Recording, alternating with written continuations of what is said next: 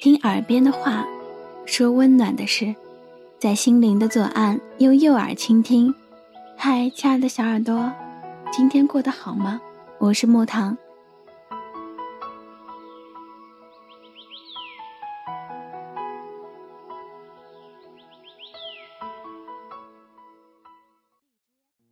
今天带来少女阿 C 的文章，就算是齐天大圣。也有人说他像一条狗。我染过蓝灰色的头发，没什么太特殊的原因，只是喜欢。当时走在街上，回头率几乎是百分之三百，也有人对我指指点点。偶然间遇到我的一位校友在网站发帖，问有没有人。认识一个蓝色头发的姑娘，说她想认识我。回复的人纷纷用“杀马特”“非主流”来形容这样的女生。后来，我将染头发这段时间的经历写在了微博上，就连很多关注了很久的粉丝都回复说：“正常人怎么会染蓝色的头发啊？”我和朋友抱怨，究竟是有多么的不正常？我尊敬师长，热爱读书和写作，会养植物、敷面膜、弹吉他。假期为了实习工作而发愁。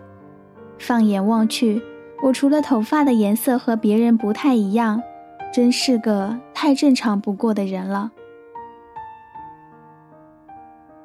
朋友宽慰我。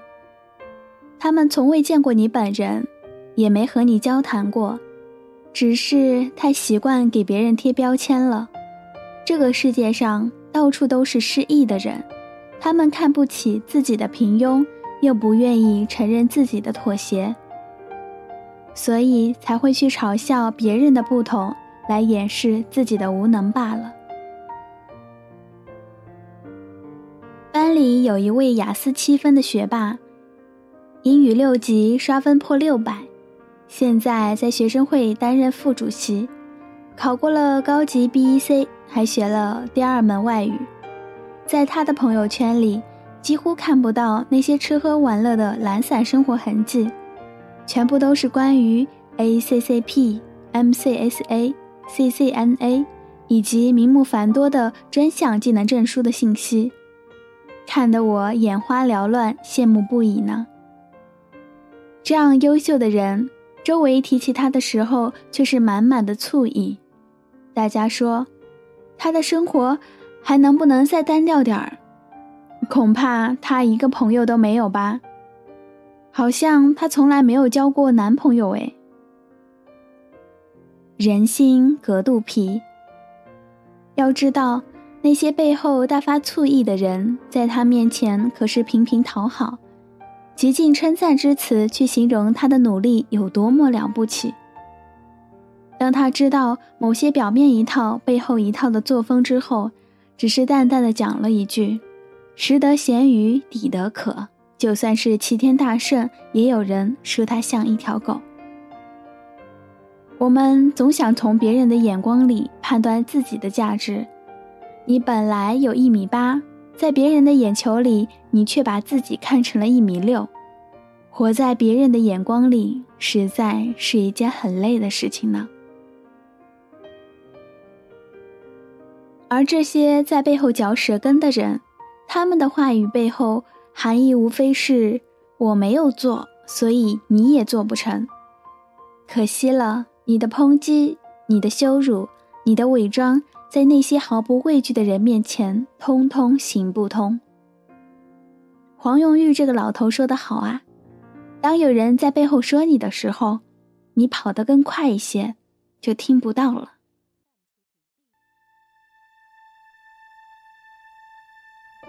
无意间看到零零年韩寒在对话节目中的采访，我很惊讶的看到，在这十年之内。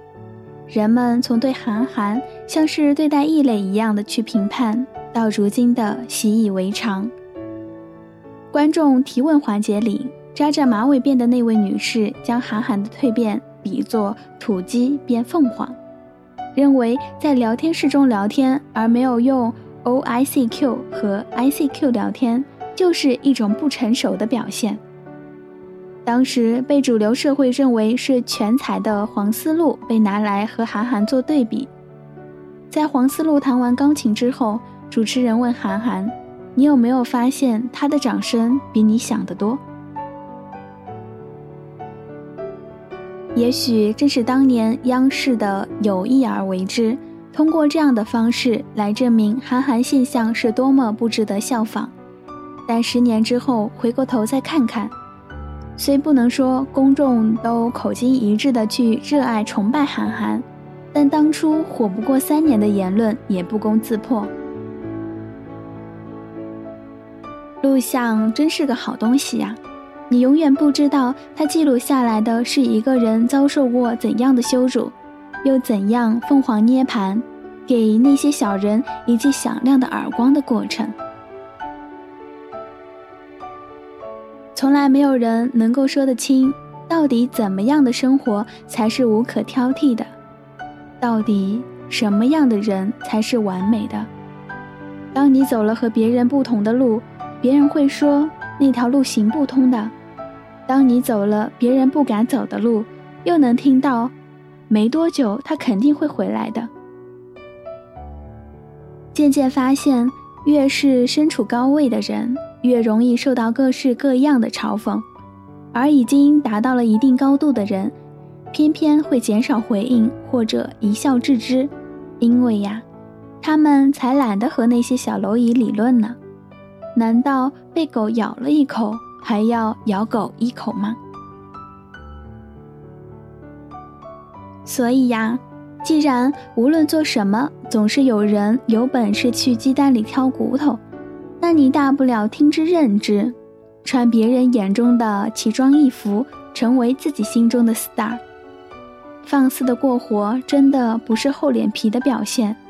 你只是明白，如果我想去一个目的地，那么所有中途遇到的障碍，都只是我的跳板而已。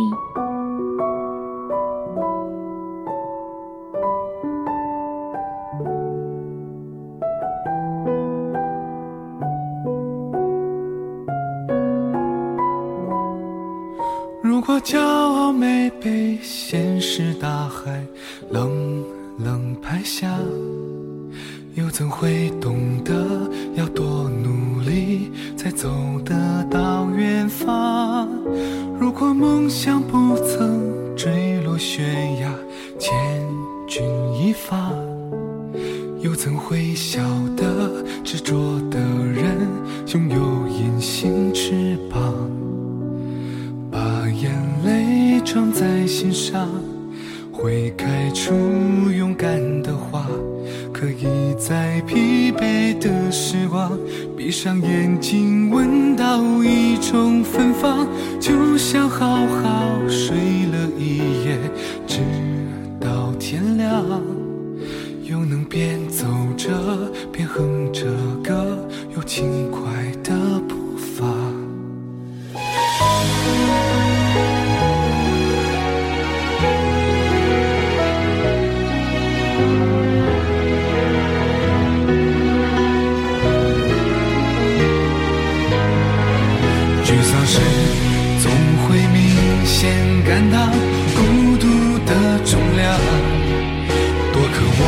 懂得的人，感谢温暖借的肩膀，很高兴一路上我们的默契那么长，穿过风又绕个弯，心还连着，像往常一样，最初的梦想紧握在手上。在作业的时候。怎么能在半路就返航最初的梦想绝对会到达实现了真的渴望才能够算到过了天堂